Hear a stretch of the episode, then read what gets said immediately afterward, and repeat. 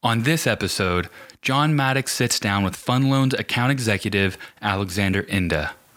The two speak about Alexander's recent $8.8 million funding, appraisal disparity in the jumbo loan space, why you should text your account executive at weird times, and much more. Welcome to the $1 Million Mortgage Experience Podcast. Listen in as CEO John Maddox of Fund Loans reveals tips, secrets, and origination ideas to fill your pipeline with $1 million opportunities. All right, welcome to the podcast. And we're here with Alex, our top producer at Fund Loans last month, and I think probably most months, right? Well, recently I've been on a good streak, I'll say. I'd say it was a good streak. I've seen your paycheck, so I know you've been on a good streak. You do some big loans, right? I mean, I know that's what we do. That's what we specialize in, non-QM. We specialize in jumbo, even some jumbo A.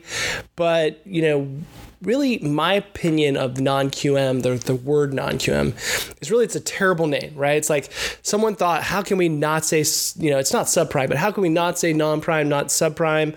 Let's come up with some, you know, crazy non-QM type of name, and it's really not representative of what we're doing because we are qualifying people, and they are qualified. But I understand non-QM comes from the Dodd-Frank and all, you know, the stuff that the QM represents. But what is your definition of non-QM? Yeah, I would say non-QM was probably like a lazy way of labeling it when that first came out. Yeah, I'd say so. But, you know, it's crazy. In the majority of the files, you'll see anything from, you know, 20 to 100 document pages in a file, mm-hmm. Because we really do take an extensive look at these borrowers to ensure that they do qualify for a mortgage. Right. So, you know, a lot of times I think it's even more of a qualified mortgage than some. Yeah. Some of the products are out there, like in the traditional sense, but because we do a full scope, you know. But at the end of the day, these are great loans, and, you know, and we grind it every day making them work. That's right. So let's talk about the biggest loan you just closed. Yeah. It was an $8.8 million loan, just shy of $8.9 million. And of course, it was tough to get by. You know, every lender out there wanted it. Every lender out there tried, you know, as you know, you told me right after we closed it. Yeah, we heard some stories that some other lenders had tried to do the loan and they couldn't do it. So it's nice to hear, you know, when we get something done and others can't do. Yeah, it's a good feeling. Yeah, exactly. Especially when you can make that call to the broker and saying, hey, you know, we're good. We funded it. You know, he's ecstatic. He's like, all right, let's do the next, you know, jumbo, super jumbo loan with you guys.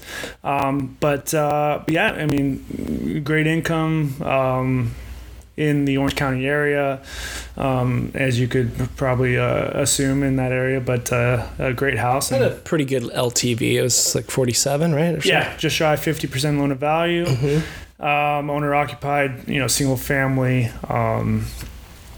But the borrower had three different businesses, and we qualified using all of his business bank statements. That's great. Yeah, I know you put a lot of work into it too. You know, it's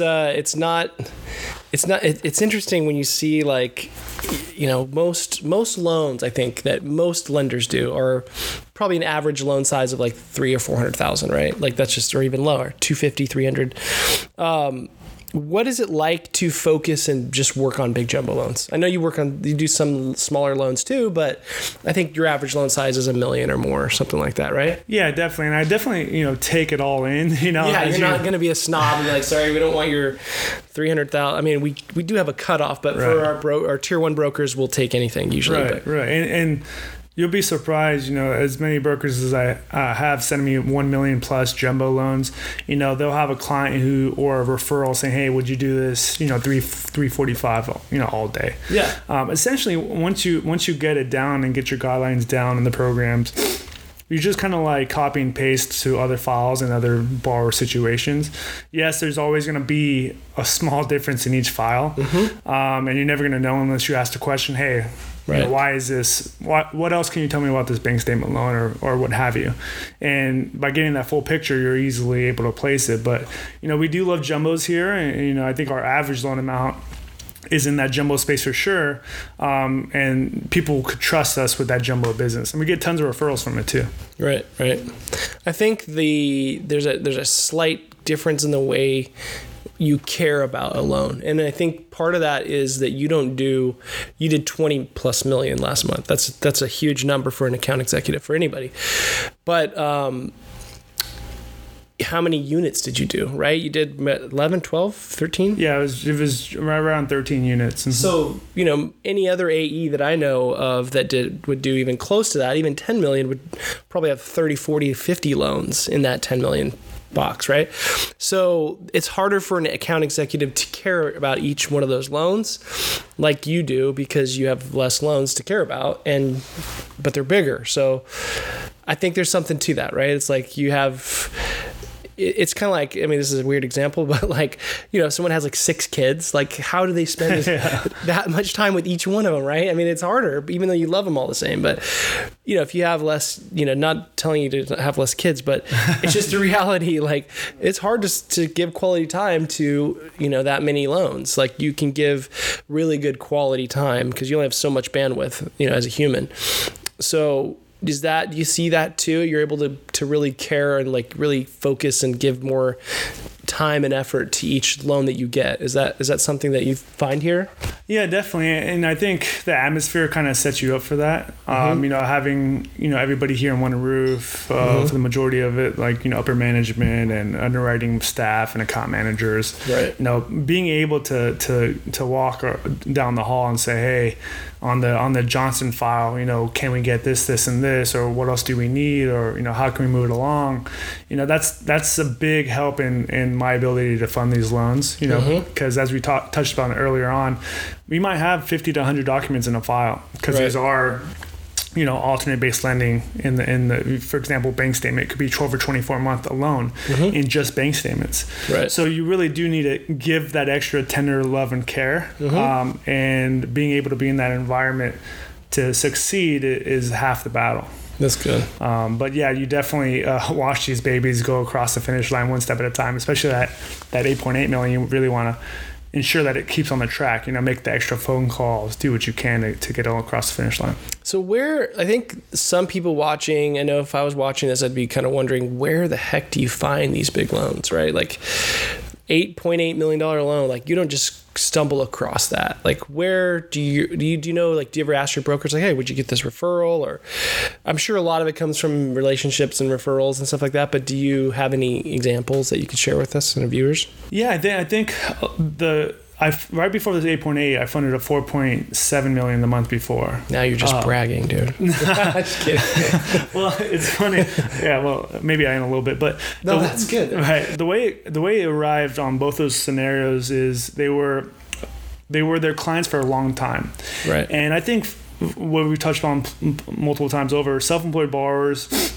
They're always going to try to succeed in every facet of their life. Sure. So maybe they had that 500K home 5 years ago, and then mm-hmm. 1 million home 4 years ago, and then 2 million, and blew up their business, and they're like, you know what? Now I'm having 6 kids, right. And I want that $8 million home. Yeah. So a lot of their clients are referrals from they've seen along the way. Been in the business a long time, and they've just kind of helped them buy houses, and then just stayed in touch, and then as they succeed and you succeed, you kind of stay together, and I think I can see that. Yeah, and that's how they got that business, and thus we advertised with the 15 million. Right. My 4.4 I met at a show in Vegas, mm-hmm. Conference, and not a lot of non-QM lenders at the time were advertising above 2 million. Right. And we could go to 15, so it was no-brainer. Priced them out right there at the conference and kind of got going. That's good.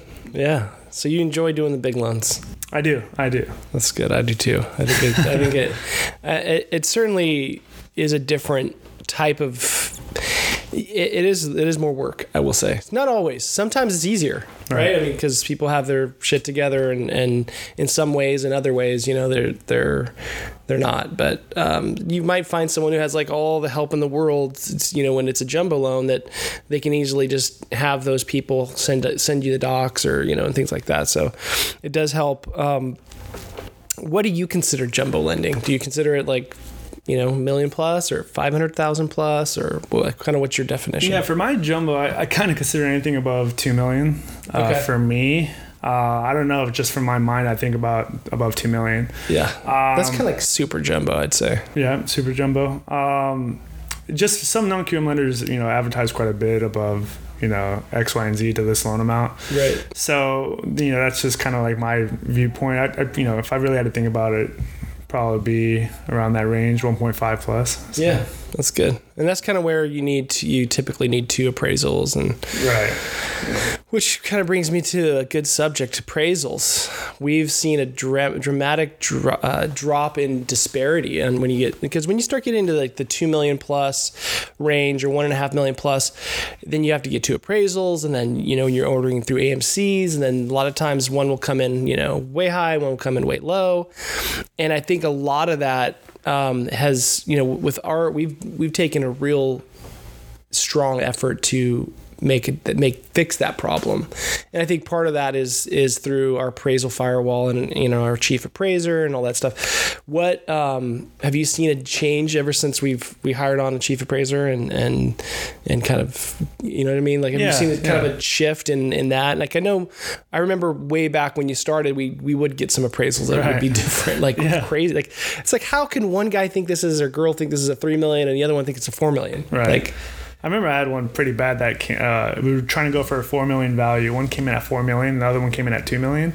Yeah, that's a big. That's either fraud or someone doesn't care and they're not paying attention, right, or something weird's going on, right? Exactly. So our chief appraiser did right away. This is like right when he got on board, was able to rebut it, and we got it up like 1.3 million, something ridiculous. Which he did, you know, mention that for an appraiser to come up that much, you know, there's a huge issue with that, you know, with that level of value. And for us, being in this space where we consistently do above, you know, 1.5 to, you know, 8, 9 million. Yeah. Appraisals are very important. Hugely, you know, important. Yeah, LTVs, pricing, just the ability to do a loan. If you get something, if you were going for a $21 million value and it came back at 15, you know, it's a massive difference. You're dead in the water, kind of, if depending on the loan amount that you're asking for. Right. So those conversations of saying, hey, you know, this is a tough report, $1 million less, has been few and far between in the last, you know, 3 or 4 months. Yeah, I'm glad that's I'm sure helped somewhat to your volume. I mean, because without those appraisals, with the right values, you're not gonna be able to close a deal. Absolutely. Yeah, it doesn't matter how much income you have and things like that. So. Right. So you consistently put up big numbers. And I see you're here before I am. And oftentimes you're here after I am. Like, that's something, you're working really hard. You're always there for your brokers. You're putting in the hours, you know what I mean? And it shows. So it's like some people put in hours and then they'll never, you know, they don't have the results like you do. But there's got to be something beyond that, right? That's part of it. That's part, like, you know, when I first started the company, I was working nonstop 24 hours a day, you know, and like I've been able to take off a little bit of time here and there because we're doing well and things. And there's guys like you working really hard. But like, what else is it? What other things attribute to, you know, your success, would you say? Yeah, I think it's, you know, my internal motor kind of just gets me going every day. As you know, like a routine in the morning, like, do you just, you know, get up and looking yourself in the mirror and say, you can do this. Right. Well, you know, I'm commission only. Right. So nobody's driving this train but me. Right. One thing I've learned from you guys a lot is nobody cares about your loans as much as you do, you know. That's so true. So I'll get on the road, you know, as early as 5:30 in the morning and, you know, stay here recently until 9 p.m. Not because, you know, part of it's because I need to get better with time management and things like that. But, you know, part of it too is you must enjoy it a little bit. Love it. And these files are, you know, I look closely at the borrowers, and when I pre-qual file, I want to do it 100% of the time. Mm-hmm. We're fortunate enough to have a lot of different types of programs to where, like, if something were to fall off the track for the slightest bit, I already know in my head how we can cascade down. So a lot of the times I'm spending troubleshooting and things like that with not only, you know, everybody in this room, but you know, our team out there, you know, and I think that drives the boat just as much as, you know, my work ethic or my time, you know, the team out there, definitely. Like, if an underwriter wants to suspend a file, they call you and they talk to you about it. And, you know, like, I think that's, something that let's talk a little bit about cover letters. Do you do that a lot? Like, do you make your brokers do cover letters, or do you help them do it? Or the majority of the files, I'll do my own cover letter for the broker and for the file. Wow. Mm-hmm. Okay. Yes, because I know how our staff works and our underwriting mm-hmm. team and our account managers, and I speak to them daily, you know, and our underwriters will talk to brokers and depending on what the circumstances are. Mm-hmm. But if I'm next to an underwriter every day, I know what they're thinking, and I could kind of put into words before this happens, say, hey, this is what we had in file, this is what I was thinking, hopefully we match up at the end. And I think that shows, like, I don't know if you guys ever shop, like people shop at Macy's or Nordstrom's or whatever, right? Like, I've been to Macy's before, and it's cheaper than Nordstrom, and but you look around and there's like nobody there to like help you, right? Like, you're like, yeah, this in a different size, and there's no one there. Like, you can go up to the counter and there's still maybe nobody there. Like, finally there might be someone there, but you go to Nordstrom and there's someone always asking, hey, can I get you sizes? Do you need this? Do you need that? And as soon as you pay, they like walk around the counter, give you a pat on the back, hand you your, it's like a different experience, right?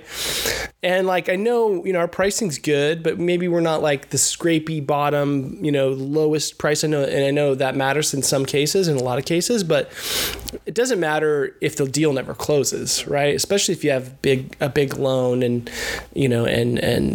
so I think service matters, and what you're saying really kind of resonates with the service that we, preach and that we talk about is it's very important to a broker that they can, make sure that they close this loan and they know that someone cares about it as much as they do on the other end. Because it's true. A lot of people don't care about a loan as much as the broker does. The broker cares a lot.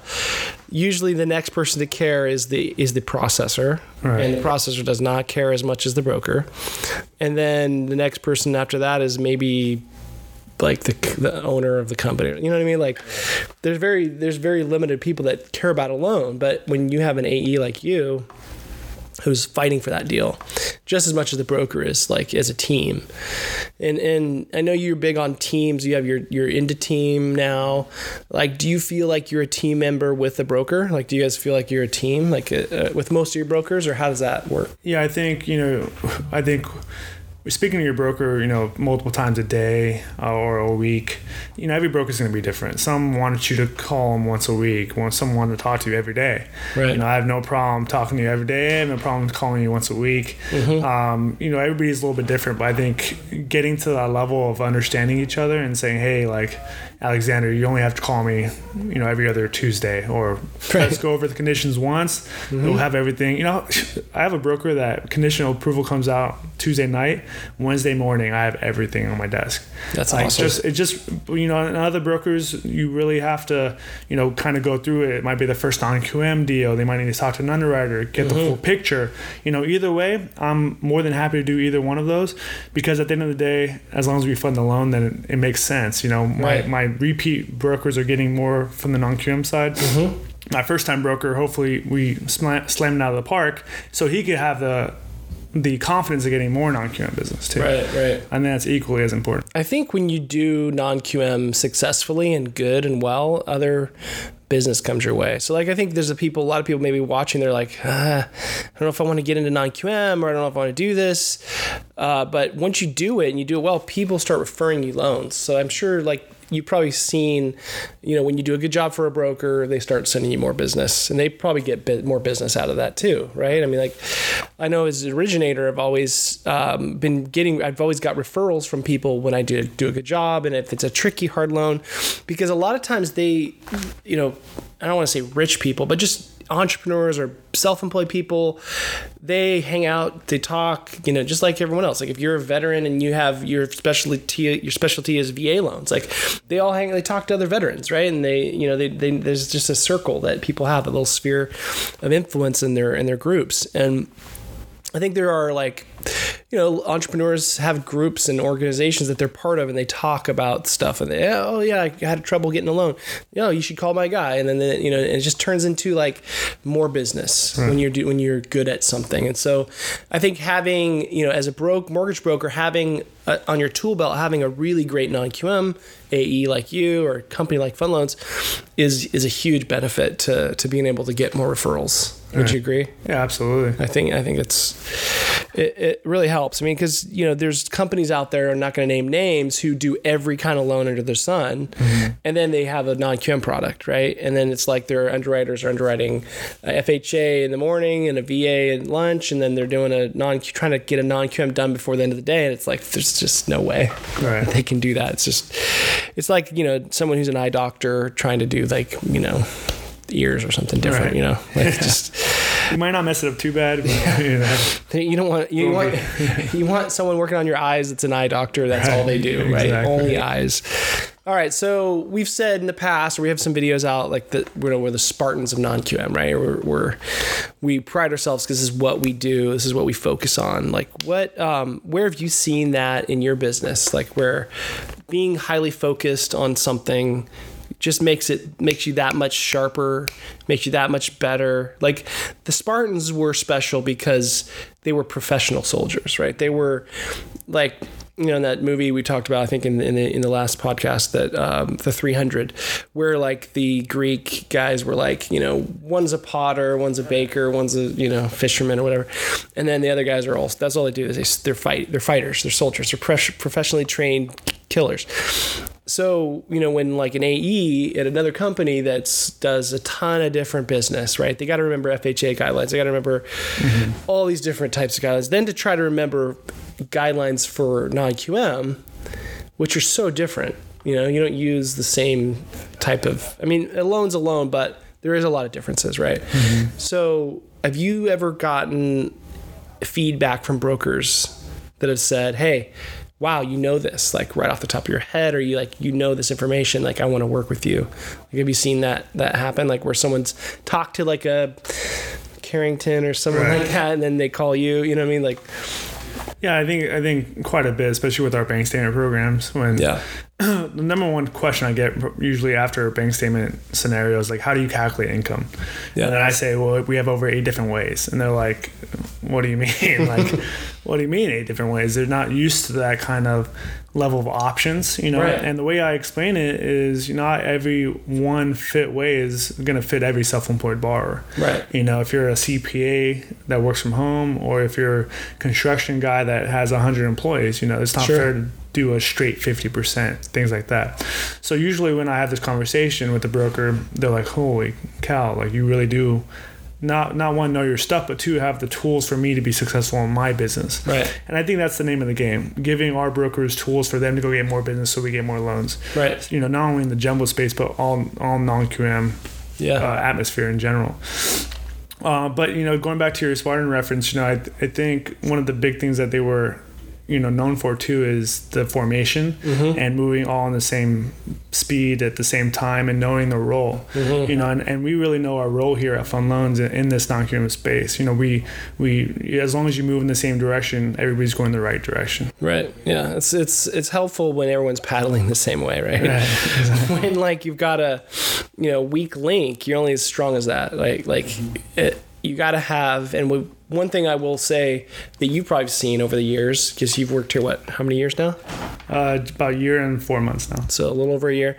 But in that, because non-QM is still fairly new, right? I mean, it's starting to come of age, but, you know, when we really all work together as a team, part of that is because, you know, we've done enough loans together, especially these big, tougher loans. We've done enough of those to where we can kind of see, and through the experience, you know, it's like if you're going out on a trail somewhere like Machu Picchu or something, we want someone that's, you know, it's been there many times and can tell you where to go. You don't want to go this way, there's scorpions, or, you know, right. like yeah. we've been there and we've been down this path so many times that we've finished these loans, and especially the big ones that are tough. I mean, a lot of things that people don't understand about big loans is that there's, you know, unless you have billions of dollars as a company, it's really tough to fund really large loans, because one, the warehouse banks don't want you to do it. They're like, oh, that's over our limit. Two,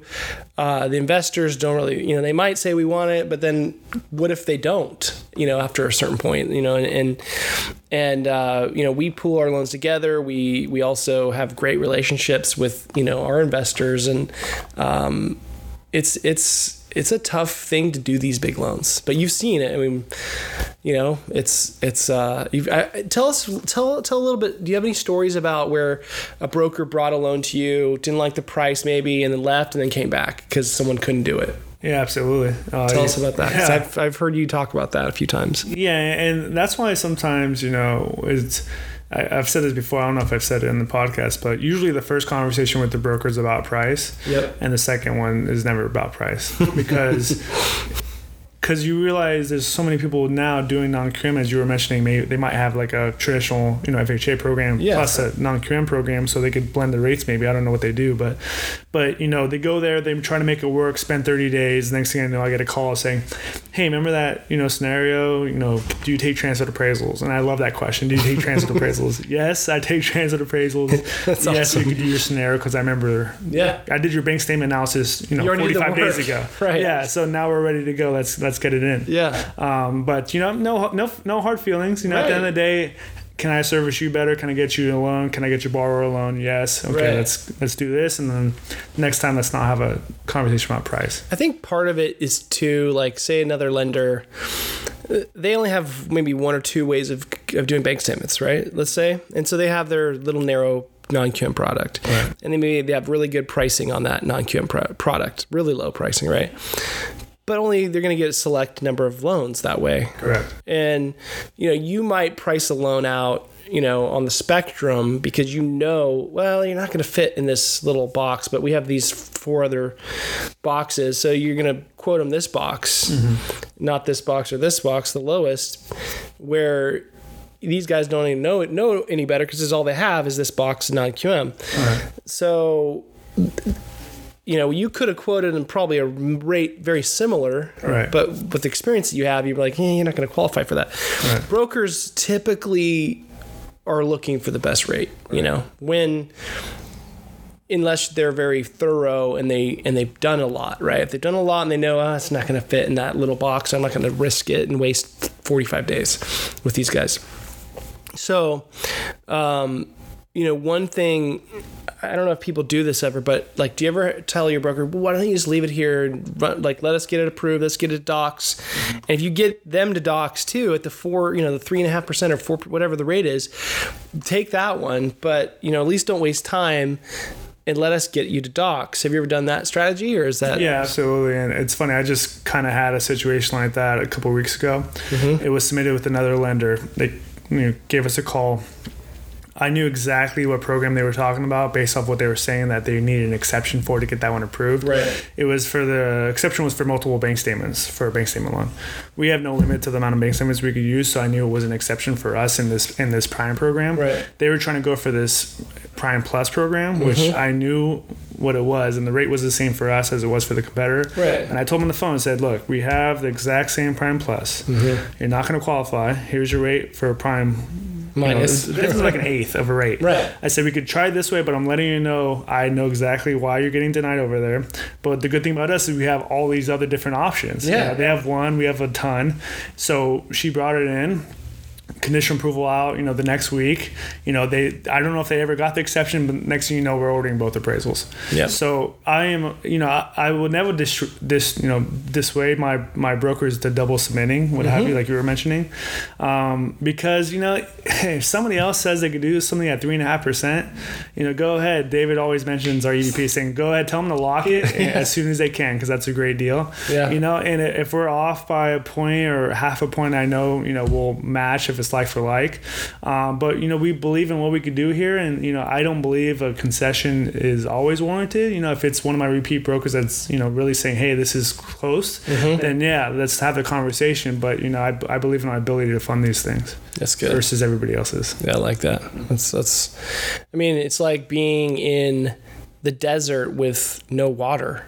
Like, you'd trade anything you have for that water, right? It's like, if you can't close a loan, then a 3% rate doesn't matter. Right. If it can't close. Yeah, exactly. You gotta just be realistic, I think, about, you know, I think people have to realize that, yeah, you know, rates do matter, but not if they can't qualify. Right. Yeah. So. Another broker of mine just said we have to put a pause on an approval, on an appraisal, which you already have back, because somebody else told me they could get 3.5 rate. You know, yeah. They're not at 3.5 bar. You know, we're doing 90% interest only, complicated tax returns. You know, we're using bonus off the new W-2 and the new pay stub. So just changed businesses a year and 4 months ago. So have you ever fired a broker? Just like wasting your time so much that you're just like, I'm not going to talk to you anymore. Have I fired a broker? I've wanted to so many times. But nobody is watching, obviously. Right. Nobody is watching, obviously. But, you know, that's not kind of my temperament. Sometimes, you know, in this business, you're a kind AE, right. and anyone's lucky to work with you. So I get that you wouldn't just fire someone. And there are some AEs that I've in my past where I worked with, and they were like, "Oh, it's John Maddox. I don't want to answer this." Yeah, he asked me the same question 4 or 5 times. You know? Well, I flat out said, "Hey, like, you know." Jim, you know, we talk to each other, you know, not the best of ways. You know, do you still want to work together? Yeah. They're like, you know what, Alex? Like, yeah, I do. They'll call me back a week later, give me a new scenario. I'm like, okay, so we're on the same page. You know? Yeah. I think as long as you're on the same page, you can have an honest conversation. Be like, hey, Jim, you know what? I'm sorry. And then he's like, oh, you know what? I'm sorry too. And then it's like, you go on, move on. Because we're in the business of funding loans. You know, no hard feelings. We don't have to grab a beer afterwards. I would love to grab a beer if you want to. Yeah. But if you don't want to, no problem. You know, just keep on doing business. Here to help lift the loans across the finish line. You know? It's very true. So what do you like? What would you say you like best about, or anything you could give, like any tips that you could give, like how, like besides obviously the cover letter, what else kind of helps separate the bad loans from the good loans? Like what are your brokers? What's a good tip for your brokers? Yeah. You know, I think I get this more so with new brokers versus like experienced brokers, but you know, you'll get like, and again, I'm not familiar with the FHA or the government loans, but like, and that's a good thing because you only have so much bandwidth in everyone's brains, right? It's like if you had all those guidelines in your head, you would be less effective, I think. Yeah. Like we don't do 100% down, like no finance, like we don't have those products. So sometimes when you get like a 90% loan to value, like they're like, oh, what do you mean? Like we needed reserves. Like it's like it just takes a little more time to go over those humps. But I mean, my recommendation is if you're a broker or a new broker or established broker, I would text your AE like at weird times of the day, and just to see how fast he responds or if he does respond, you know, because if he's responding, he knows the business, he's working the business, he might be at work, he might be at home, working, you know, just. Yeah. And one of my brokers called me. He was in Florida. He called me at 5:30 California time, and he was like, "Call me." I answered. He's like, "Hey, I know it's 5:30, but you know, rise and shine. Loans don't sleep." That's right. You know, and it was funny, but at the same time, like he knew I would always, you know, try to answer my phone. Sometimes you can't answer your phone if you're in a meeting, showers, things like that. You know, you're at dinner with the wife. You know, my wife got tired of me answering. She got tired of me answering the phone, but I still do. You know, but like, I'll be right back. You know, but. You know, I would. You know, if I was a broker, I'd text my AE at weird times and be like, "Hey, what you doing? You know? I think you want to work on a loan, right? I mean, 2 in the morning. Yeah, because if they're up and they're at them, or if they're like, you know, responding at least, or if they, you know, don't. I mean, I think it's what you're saying is you want like. Brokers should be looking for people that care about their loans as much as they do. Right. Exactly. That's my point. I mean, if I was, you know, doing a lot of loans out there, I would want to be working with an AE like that. Right. You know, it's hard to find someone that cares about a loan like you do. You know what I mean? Like when you're the broker, you're talking to the borrower, it's all on your shoulders. And when you have someone on the team that's like very, you know, into it and making sure that the deal's going to get done and you can trust them, that matters. It makes a huge difference, I think. I just care about the borrowers in general. Yeah. I mean, they're human beings. And then when like they're going to the closing table or they're, you know, they're like, it matters. Yeah. Like it's their life, right? It's not just like numbers in a paper that you just saw. It's like, you know, there's humans on the other end of these who have to make their mortgage payments, but they also have to close or they have to, you know, right. Yeah. We don't close loans. We don't get paid. And that, you know, that's what we're here for. Exactly. Funding loans. Talk to us about Team Inda. Just give us a little kind of an overview of Team Inda. So I hired both my brothers, Quinn and Joseph Inda, that were joining the team. I think they just finished month 1.5, so their second month. Cool. They funded just north of $2 million their second month. Nice. And they're on track to do just north of $5 million their third month. Nice. They're just hungry. They're hungry, and I obviously... They're like sponges, too. They're like sponges, learning so much. Right. Kind of like that Spartan on QM, mm-hmm. if I go right, they go right kind of thing, Mm-hmm. But they both bring completely different things to the table, and that's why I knew they would be good as a team. That's good. With me, helping or guiding, and they help me, too, sometimes, Yeah. And, my plan is to grow the team to where we could deliver the service to all of our brokers, to answer the phone call every time. And so if I don't answer, Quinn and Joseph can answer and vice versa. Because my plan is to, really take, Team Inda inside Fund Loans, I want to do 30 million as a unit mm-hmm. by the end of the year. And I think it's highly attainable. So awesome. It's kind of the brief overview. Have you already thought about what you're going to spend it on? No, not well. There's a bunch of stuff we could, I want to, get a new house and things like that. But, my wife wants to have kids in the next year. Nice. So Six kids. Well, we'll do six kids all the way next year. Just pound it out. But... It's cool. Well, when you make good money, it doesn't matter if you're making money, you can have a lot of kids. But when right. It's just great. Family's great, having a goal, having a future, what you want your future to be is huge. Well, this business is you get what you kind of, put into it. If you're a 9-to-5 guy, you're going to get a 9-to-5 paycheck, if you're just grinding it out, trying your best to do best and, doing your internal work to learn the business and get better in your own aspect, mm-hmm.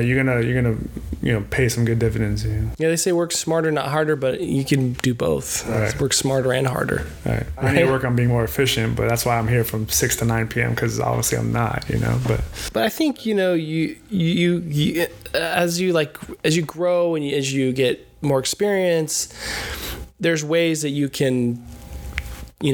put together like a plan and then know like, okay, I got this covered with Joseph or this covered, and, with your brothers, like you can put stuff in place to scale, I think, and I think that's what a lot of people do is they grow in their businesses. And I think like, brokers, they'll hire loan assistants and they'll hire more processors or different, you have a big team, like there's big broker teams that do huge numbers and they just scale it. They just know what they're good at. They know, okay, my highest and best is not doing the bank statement calculations. I just can't do that, right? So I'm gonna find someone that can take care of that. And my best is just be on the phone all day with borrowers. And so people make calls for them and then they get them on the phone and then, they transfer. Like there's all kinds of ways you can leverage your highest and best use, I think. And then finding that and knowing yourself is a key to success. Like if you know you're good at this, do more of that, right? If you know you're bad at this, don't do that and hire someone else that's great at that, put them in that seat. Like you said with your brothers, like they both have different strengths, right? Mm-hmm. So by doing that, you're able to grow and scale your business, which is it's just going to get you to 30 million sooner. Right. Yeah. After 6 months, we plan to be a full Pistons. Right? Yeah. So broker visits. Everything, every which way to just show up at a broker office and say, "Hey, here we are. Just let's go through every file you guys have, and all of us be subject matter experts." That's good. Well, how does someone get approved with us, and how does someone get to have you as their AE?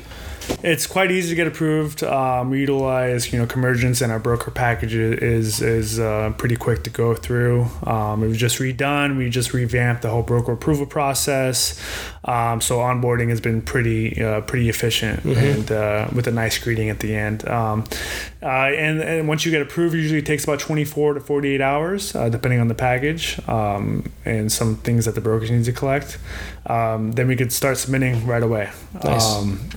To get, we have a pool of AEs here in the office. We all have, on the website, you could find us, LinkedIn, big presence there, things like that. Mm-hmm. So there's a lot of different ways to find an AE here at Fund Loans. So you're not just in one state or one city. You can work with brokers in any part of the country that they want to do loans in the states that we're licensed in, and right? Yeah, so closing loans in Texas, Florida, Hawaii, Oregon, Washington, and California this month. Nice. But we're licensing, Colorado, Utah, Maine, Wyoming. Yeah.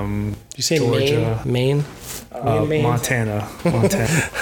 Don't send us any Maine loans. Not Maine, Montana. So no, it's true. I mean, but we're adding states too. So there's a few others that are on track to be getting us to 20 states, I think, here soon. So that's good. Yeah. Also, we have some announcements coming up pretty soon for automation, which is really cool. So some cool stuff coming to non-QM.